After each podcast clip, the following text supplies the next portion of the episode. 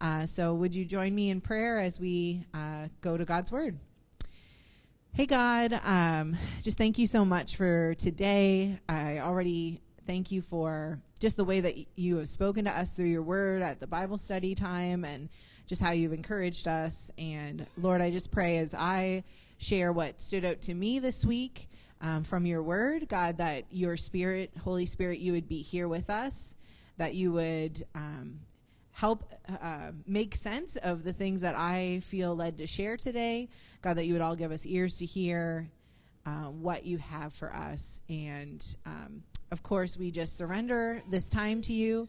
And we know that you will do exceedingly abundantly more than we could hope or imagine as we seek you through your word today. So just be with us as um, as we move forward in our worship gathering. In Jesus' name, I pray. Amen. All right. So we're going to be talking a little bit about faith today. And when I was processing the scripture and kind of putting together the the outline for this, what I thought about was the different sayings that we have uh, seen over the years or heard over the years that have to do with faith. And so I have a couple I'm going to share, and then you guys through text shared a little bit with me, and then I'm actually going to open it up to everybody in here to share if they have like a faith saying that you know has just come up a lot in in their life. So these are the ones that stood out to me. So uh, we used to have this actually in our house, and it's faith is what happens when you close your eyes and listen to your heart. And then I Googled some other sayings about faith. So this is from Miracle on 31st Street. And it's faith is believing in something when common sense tells you not to. Another one is when you come to the edge, faith is knowing you will be taught to fly. I had never heard that one, but I thought it was a little interesting. And then from Martin Luther King Jr., it's faith is taking the first step when you don't see the whole staircase. So those are some of the ones that stood out to me. And then when I asked you guys uh, through our text chain what sayings about faith stood out to you, um, you guys responded by saying faith can move mountains and trusting in God's plan for me and that it's good. So when the question was when you hear the word faith, what do you think of? And those were the two answers there. So uh, yeah, us here in the room, when you think of the word faith, can you think of any like sayings that people typically repeat over and over again when it comes to faith. Anything come to mind? Hope, yeah. Faith is hope. Try, again, yeah. Oh, is it? Anything? Evan? Evan, you got anything for us about faith? So, what makes me think, like, we talk about faith a lot, and there are a lot of opinions about faith. But one of the main things that stood out to me through the scripture that I'm going to share with you today is this idea that it's actually our faith that produces righteousness. And then I was like, oh, you don't hear a lot of sayings about righteousness and, and faith and how they work together. So that's what we're going to look at today. And we're going to be reading um, Romans, I think it's I actually don't have the chapter in my notes, but Romans 4, that's it, verses 13 to 17. So these are the scriptures that we're going to look at today. So, for the promise to Abraham or to his descendants that he would inherit the world was not through the law, but through the righteousness that comes by faith. If those who are of the law are heirs, faith is made empty and the promise nullified, because the law produces wrath. And where there is no law, there is no transgression. This is why the promise is by faith, so that it may be according to grace, to guarantee it to all the descendants, not only to the one who is of the law, but also to the one who is of Abraham's faith. He is the father of us all. As it is written, I have made you the father of many nations, in the presence of the God in whom he believed, the one who gives life to the dead and calls things into existence that do not exist. So, the reason we're talking about faith is because in these five verses, the word faith comes up four times. And it is the Greek word pistis, which means a strong confidence in and reliance upon someone or something, often with the object of trust understood. So, really, we could replace every time we see faith in here with the word trust. And so, what this verse is reiterating to us is that Abraham trusted God, and because he trusted God, it, it count, God counted him as righteous. And when we think of righteousness, we're thinking of like right living and obedience to God, is what righteousness is all about. And in the New Testament, the Greek word pistis is used the most amount of times when relating and translating to the word trust, which is over 200 times. So then I thought, well, if that is, you know, the most used word for trust or faith in the New Testament, what about the Old Testament? And the most used word for faith in the Old Testament was the Hebrew word hesed, but it was talking about God's faithful love. So, speaking of God's trustworthiness. So, I Googled how many years was there from Adam until Jesus, right? How long did the people of Israel, you know, r- live on the earth and have this relationship with the Lord before Jesus came? And according to Houston Christian University, there was about 4,000 years from the time of Adam until the time of Jesus. And so all of this time in the Old Testament story, when we think of the of trust, we think of God's faithful love, and it's just showing us that all this time God's been revealing himself to the Israels as the faithful one, and that his love is faithful. But when we look at the scripture that we just read, it talks about how that under the Old Testament law, we were actually helpless. So um, we are going to look at Romans 5 6, and this is uh, the author Paul, the Apostle Paul, and he says in Romans 5 6, For while we were still helpless, at the right time, Christ died for the ungodly. For rarely will someone die for a just person though for a good person, perhaps someone might even dare to die. But God proves his own love for us in that while we were still sinners, Christ died for us. So, this idea of, of faithful love, like trust in God, is culminated for us in Christ Jesus. The sacrifice that you know God made for us. We just read it actually in our Bible study in John chapter 3 that you know, it was always God's plan because he loved the world to send his son Jesus for us. Because again, for those 4,000 years, we see this cycle happening over and over in the Old Testament of people trying to live righteously but falling short right? And then that's when we look at this Romans verse, and it re- it reminds us that while we were still sinners, Christ died for us, and that is the again, the culmination of God's faithful love for his people. We see that through Jesus. And then we also see a significant shift between the Old Testament and New Testament when it comes to faith, when it comes to trust. In the Old Testament, faith was always connected, not always, but often connected to God, His faithful love, Him being the one that would make a way for His people. And that we, and what He was trying to do, again, like I said, was develop trust within His people that He was um, trustworthy.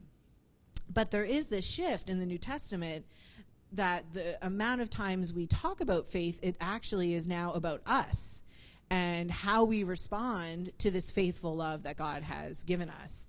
And again, in that culmination of Jesus on the cross. So our faith and trust in Jesus really matters. That's what this old the New Testament is telling us. It's not um, a part. I mean, it is a part of our faith, but it is a very important part of our faith. And thankfully, it's experience trust. It's not like we have to all of a sudden one day wake up and and realize that Jesus is trustworthy, that God is trustworthy, but God is displaying his faithfulness and his trustworthiness to us as we follow him. So then we also see that following the law was not was not um, efficient for righteousness. And the reason why is because the law was put there to produce wrath, right? We read that in verse 15. So then it begs the question well, why did God use the Old Testament law? Like, what was the point of all of that? And uh, we find the answer in our next verse. So, Galatians, I have to start putting the chapter. Galatians 3, verses 19 to 26. Why then was the law given? It was added for the sake of transgressions until the seed to whom the promise was made would come. The law was put into effect through angels by means of a mediator. Now, a mediator is not just for one person alone, but God is one. Is the law therefore contrary to God's pro- promises? Absolutely not. For if the law had been granted with the ability to give life, then righteousness would certainly be on the basis of the law. But the scripture imprisoned, imprisoned everything under sin's power, so that the promise might be given on the basis of faith in Jesus Christ to those who believe. Before this faith came, we were confined under the law, imprisoned until the coming faith was revealed. The law then was our guardian until Christ, so that we could be justified by faith. But since that faith has come, we are no longer under a guardian. For through faith, you are sons of God in Christ Jesus. So it's interesting because the law was put in place to produce wrath, to show that there was a certain way that God expects his people to, to relate to him, to relate to one another, to relate to this world. But the scripture tells us the law was our guardian until Jesus. So again, like for these 4,000 years from Adam up all the way to Jesus, the, the, it says here they were really imprisoned. You know, the law imprisoned people. It, it made them feel restrained and restricted, and and they couldn't again meet the expectations of the law because they would always fall short. But this just is a reiteration again how much it is important that we have Jesus, that God sent His Son for us and under Jesus, we are justified by faith, right? That's what it says here. That the law then was our guardian until Christ so that we could be justified by faith. But in the Old Testament law, they were justified by keeping the law. You know, that's why Jesus had so many of these like encounters with the Pharisees and the Sadducees because they saw how Jesus was living and he was li- living as one who was not imprisoned, right? He was living as he had freedom he had freedom in himself. He had freedom in his relationship with the Father. He had freedom in how he related to the Holy Spirit. And the scribes and Pharisees were like, What is this dude about? Like, he's not keeping all of these laws. He's not worried about healing on the Sabbath. He's not worried about all the little minute details of the law. And Jesus was trying to show them, like, no, because I, I'm here to fulfill the law. You know, he said that. And so they were trying to maintain their relationship with with the Lord by their works, by what they were doing, the fact that they had memorized the Torah, the fact that they were going to temple all the time and offering sacrifices. But they were using these things to justify themselves before God. But again, this word tells us we are not justified by those things. We are justified and brought into relationship with God because of our faith. Galatians tells us that if we belong in Christ, we are heirs according to the promise. So what Abraham, you know, he was like the top dog in the Jewish faith because he was the one that, um, you know, started the 12 tribes of Israel through his, his children, his offspring. He had his son Joseph, who was a really big deal in Egypt and, um, you know, saved a lot of the Israel people. So like Abraham and his lineage meant like everything to the to the Old Testament um, people. But what he's saying is it's no longer through Abraham really that we become God's sons and daughters. It is now through Christ. Amen. Right? You know? And because we come to God as sons and daughters through Christ, we can also say we are sons and daughters of Abraham even though we may not have Jewish Jewish lineage because now, you know, because of what Christ has done, there's no longer Jew or Gentile. We are all one under Christ Jesus. And so, as sons and daughters in Christ, we are heirs to all of these promises that God gave Abraham and his children, that he gave Noah and his children. And what's really interesting is that, you know, Abraham was counted as righteous by faith because there was no law yet. The law came through Moses, which happened, um, you know, a few hundred years after Abraham and his family came. So he, you know, he couldn't have been justified by the law because there was no law. But Galatians also tells us that those under the law are cursed. And so what Jesus did is he redeemed us by becoming the curse. Right? So like when we feel like we don't measure up, when we feel like we cannot justify ourselves enough by what we do, we are in essence living under that curse again, right? Like we are choosing a burden and a curse that is no longer ours to have because we're not under the law, we're under Christ. So we have to remember how we relate to Christ, right? And we have to remember that even if we didn't do, although James would argue a little differently in the book of James, but even if we didn't do anything for Christ, we are still in Christ.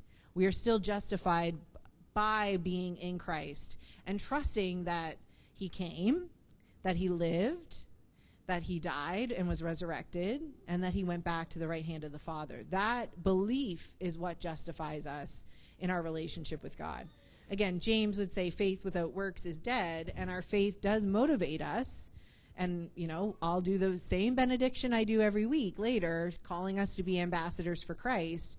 But legalism and following a religious rule, it doesn't save us. And often that's what we default to because honestly, like sometimes living outside of religion and living in Christ is harder than just checking a couple of boxes every week, right? Like, it's harder when he, God says, I need you to do this.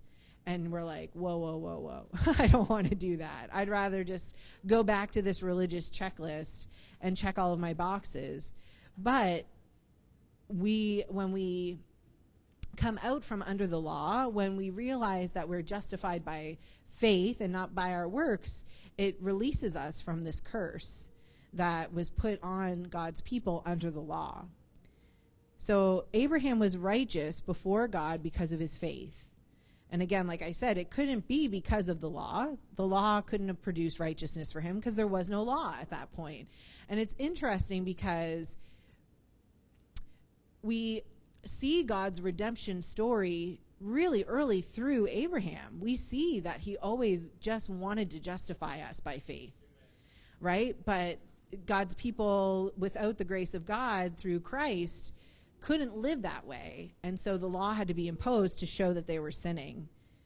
So life without trust in Christ, it really develops this self righteousness because it allows us to lie to ourselves and think, okay, if if I just live right, if I just do all the right things, then I will be saved, right? Like and and again, we believe in transformation. We believe that as God's Spirit is working in our life, that we will be changed, we will be different. But that's not again the thing that saves us. We righteousness comes because we trust that Jesus came to save us, that we were sinners, and that God had to come and save us from that. And it, it it's often self righteousness is very equal to pride the more pride we have in our life, the more that we justify our righteousness through who we are and what we do. But if we are humble and we come before the Lord admitting that, you know, we still have maybe sin in our life or there's this broken part of us that still needs healing, that is when we are sa- saying to him, I trust you. I trust you to take away this sin. I trust you to transform me and take away the desire of this sin. I trust you to be what I need when I'm weak. And in that, we are living rightly with God, we are living righteously with Him. And if God's law cannot make us righteous, then no man made law will do so either, right? So when Moses went up on the mountain for 40 days, the people were freaking out. They thought maybe he died. Like, is he coming back? What's happening? And so they make up uh, their own law. They make these idols out of their gold earrings. You know, they they're fi- trying to find a system that will keep them justified and and righteous before the Lord. And then Moses comes down and he gets so angry he breaks the the Ten Commandments. Like he he is so frustrated with these people that they already turn to these other gods, these other ways to justify themselves. And I think we see this in our culture. We see people trying to produce some kind of system, really, some kind of religion to follow in order to feel good about themselves. And the thing is, that is going to fall short because it is false religion. It isn't the true religion that comes through being in relationship with Christ. And we are called to righteous living. It is mentioned, the word behind righteousness in the Old Testament is uh, dikaiosina, dikaiosina, and it's mentioned 84 times to be righteous, right? Like we're given this command over and over and over. So we are meant to live righteously, but like Abraham, we are righteous before God because we trust Christ. Because we have found ourselves in him, we found him sufficient to take away our sin, we have trusted him for the ways that he wants us to live our lives, right? And do we mess up sometimes? Sure. Do we have to come to God in confession? Yes. But in those moments of confession, in the time of saying, God, again, I'm weak, I need you, I'm trusting you, we are perfect. The scripture tells us, be perfect as your heavenly Father is perfect. And when we are in these moments of deep confession and, and trusting God to live righteously, we are perfect before God. And again it's not because we have sinless perfection you know it's not because we do everything right every day in the right way the right order. It's because we have found ourselves in christ. And that is where perfection comes from in god so i'm going to do something a little bit different i'm actually actually i can't get on my phone so i'm going to go to the computer in the chat and i want us to end today the sermon by sharing at our tables how this is good news for you today. So I'm going to give us like five minutes and then I'll come up and close in prayer and then we'll transition to music. But I want us to talk about why this truth that faith produces righteousness is good news for you today.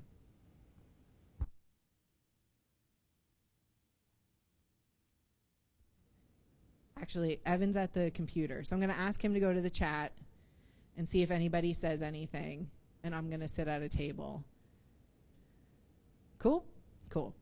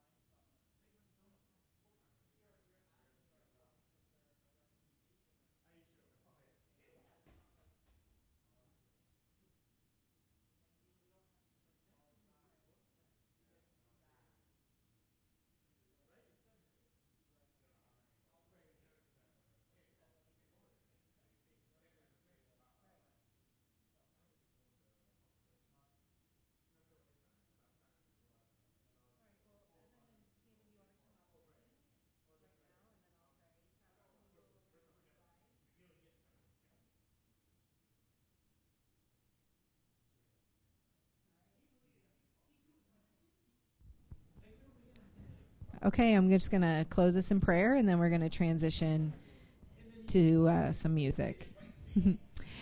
hey, God, I just, I love the conversation that uh, is happening in the room and I love how your truth is um, being applied and discussed and hopefully put into action, however you're speaking. Um, God, I thank you just for the encouragement of your word today. And so, um, as we transition um, to worshiping you through music, um, I pray that as we do worship you, it would be a, a, a pleasant offering, a show of our sacrifice um, and love that we have for you, God. In Jesus' name, amen.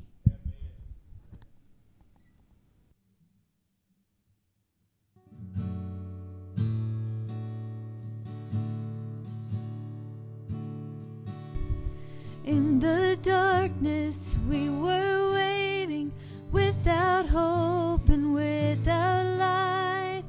Till from heaven you came running. There was mercy in your eyes to fulfill the law and prophets. To a virgin came the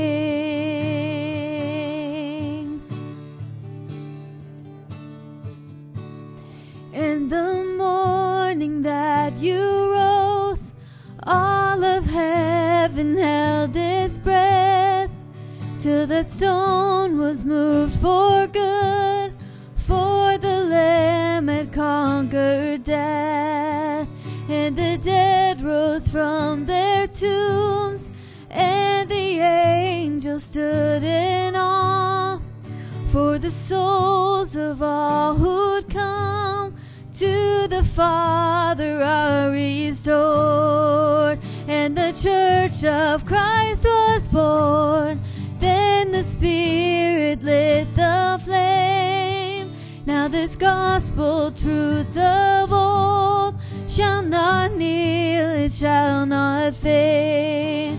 By his blood and in his name, in his freedom I am free. For the love of Jesus Christ, who has resurrected me.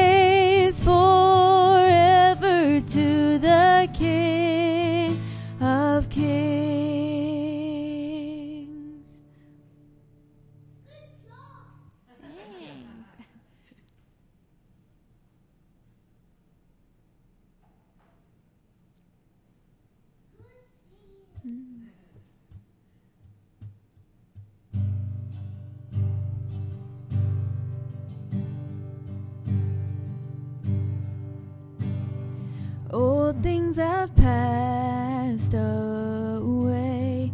Your love has stayed the same. Your constant grace remains the cornerstone. Things that we thought were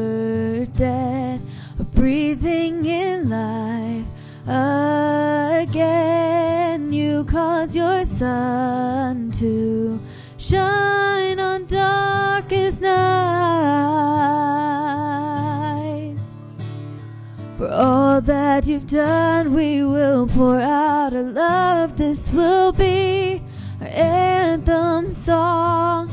Jesus, we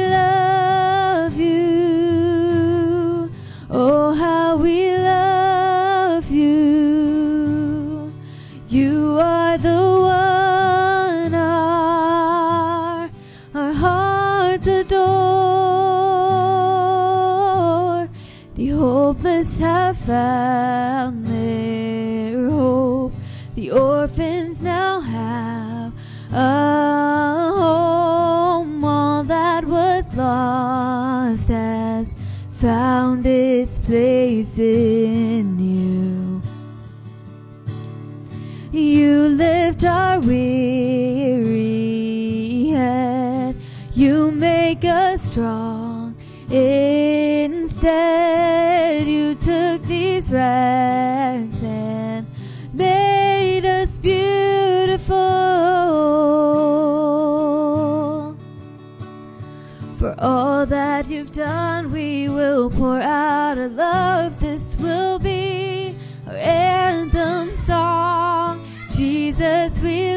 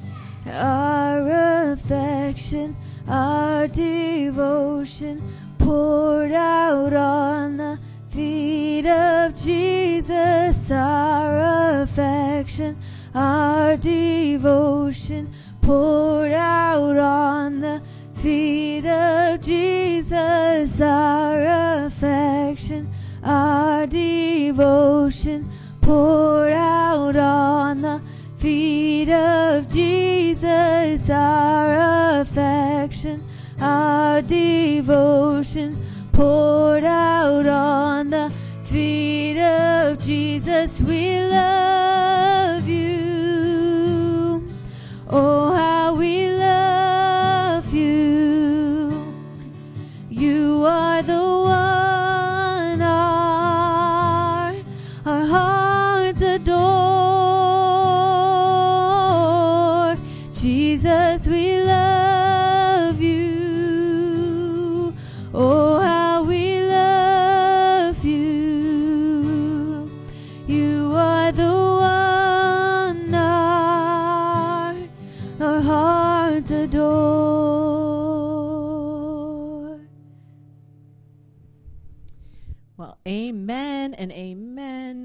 that. All right, you all ready for our benediction? Yeah. You want to read it with me?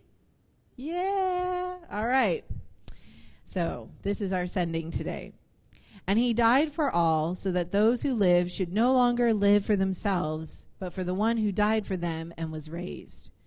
From now on, then, we do not know anyone from a worldly perspective. Even if we have known Christ from a worldly perspective, yet now we no longer know him in this way. Therefore, if anyone is in Christ, he is a new creation, or she is a new creation. The old has passed away, and see, the new has come. Everything is from God, who has reconciled us to God through Christ and has given us the ministry of reconciliation. That is, in Christ, God was reconciling the world to himself, not counting their trespasses against them, and he has committed the message of reconciliation to us. So, this is it. Therefore, we are ambassadors for Christ. Since God is making his appeal through us, we plead on Christ's behalf be reconciled to God. He made the one who did not know sin to be sin for us. There's how he defeated that curse we talked about earlier, so that in him we might become the righteousness of God. So, amen and amen.